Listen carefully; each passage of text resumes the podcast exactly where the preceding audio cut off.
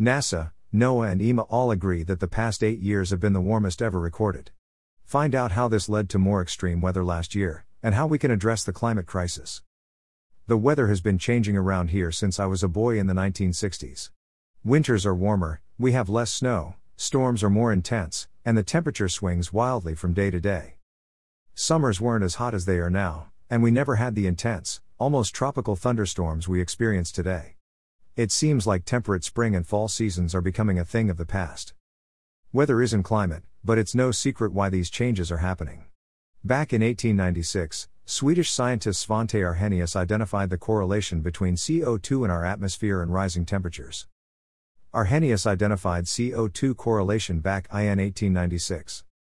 He didn't exactly keep it to himself, either. Here's a news item from 1902 reporting his discovery. Other scientists confirmed the discovery. For example, this human interest item hit the newswires in 1912. So we've known that burning fossil fuels causes global warming for at least a century. The evidence kept pouring in, and in 1959 scientist Edward Teller told the American Petroleum Institute that it has been calculated that a temperature rise corresponding to a 10% increase in carbon dioxide will be sufficient to melt the ice cap and submerge New York. At present, the carbon dioxide in the atmosphere has risen by 2% over normal. By 1970, it will be perhaps 4%, by 1980, 8%, by 1990, 16% if we keep on with our exponential rise in the use of purely conventional fuels. Lyndon Johnson's Science Advisory Committee reported in 1965 that an increase of atmospheric carbon dioxide could act, much like the glass in a greenhouse, to raise the temperature of the lower air. That's where we get the term greenhouse effect. The World Meteorological Organization, WMO, set up the Intergovernmental Panel of Climate Change, IPCC, in 1988. A great deal of the primary research to which scientists and policymakers refer comes from IPCC reports. Concern took off IN 1981 with James Hansen's paper. Our contemporary concern with climate change took off in 1981 when James Hansen, director of the NASA Goddard Institute for Space Studies, published, with colleagues, a paper called Climate Impact of Increasing Atmospheric Carbon Dioxide. Since then, research in the climate change field has expanded rapidly. Today, essentially all climate scientists agree that the climate crisis is real and caused by human activity. NASA confirmed that again last week when it released its temperature record for 2021. It showed that Earth in 2021 was roughly 1.1 C warmer than pre industrial levels. 2021 was sixth warmest year on record.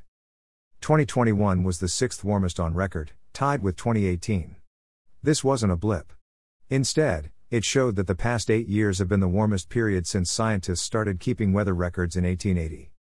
Last year was a La Nina year, which usually means a cooling effect for the atmosphere. Scientists tell us that the temperature rise would have been about 0.03 C warmer without the La Nina effect.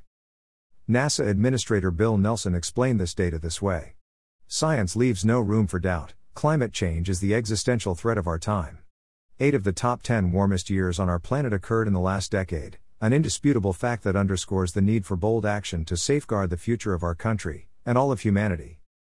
Science leaves no room for doubt. The National Oceanic and Atmospheric Agency, NOAA, conducts independent temperature studies with a different methodology. Their results confirm that the global surface temperature for 2021 was the sixth highest on record. Further confirmation arrived from Europe. The European Earth Monitoring Agency, EEMA's Copernicus program showed that the last seven years were the hottest in recorded history. Their only quibble was placing 2021 in fifth place instead of sixth. The point of all this isn't to compare one year with another. Instead, climate scientists consider the long term trend. The complexity of the various analyses doesn't matter because the signals are so strong, explained NASA's GISS director Gavin Schmidt. The trends are all the same because the trends are so large. Wildfires wiped out community of Lytton, BC. We see the effects of these climbing temperatures everywhere. Here in Canada, British Columbia experienced a heat dome that caused wildfires to wipe out the community of Lytton. This came after Lytton's weather station recorded a record temperature of 49.6 C. Then, in the middle of the COP26 conference in Glasgow, what meteorologists are calling atmospheric rivers caused massive flooding. The deluge led to the evacuations of thousands of people, and caused severe damage to critical infrastructure. Here in Ontario, we saw a series of Force 2 tornadoes. With wind speeds of between 180 and 220 km per hour, they ripped through the province on July 15, devastating the city of Barrie. Past the point where there's any serious debate. We're now well past the point where there's any serious debate about whether the climate crisis is real or caused by humans. Further, these severe weather events demonstrate the very real cost of doing nothing about our climate. At the root of all this is a worldview in which the Earth is seen as a clump of natural resources to be exploited for the benefit of humanity alone. We're coming to realize that this isn't how nature or our universe works. Humanity needs a new, ecologically based, story in which we understand that we are part of an intricate, interrelated living system. The future lies in renewable and sustainable energy solutions that can power our needs without extinguishing our future, or that of future generations. Power our needs without extinguishing our future. Here in Canada, the strategy to move in that direction includes hydroelectricity, bioenergy, wind power, solar energy, geothermal energy, and marine energy. The National Research Council created the Advanced Clean Energy Program, ACEP, to accelerate the development of clean, renewable fuels as well as energy storage materials and devices.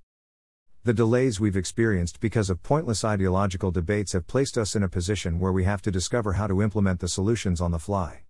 Humanity needs programs like the ACEP in every country to meet the challenges and opportunities the climate crisis poses. We always have more to learn if we dare to know. Learn more. 2021 tied for sixth warmest year and continued trend. GIS surface temperature analysis.